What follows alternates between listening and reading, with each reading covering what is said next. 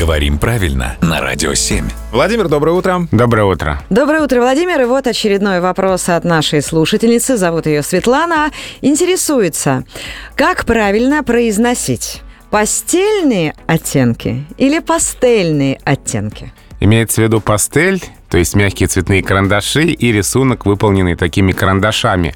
Слово давно в русском языке, но твердое произношение сохраняется и в существительном «пастель», и в прилагательном «пастельный».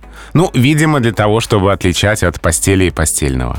И в этой связи меня интересует, э, какие они постельные оттенки. Сразу на ум приходит 50 оттенков Пастельного. пастельного. А мне на ум приходят пастельные сцены.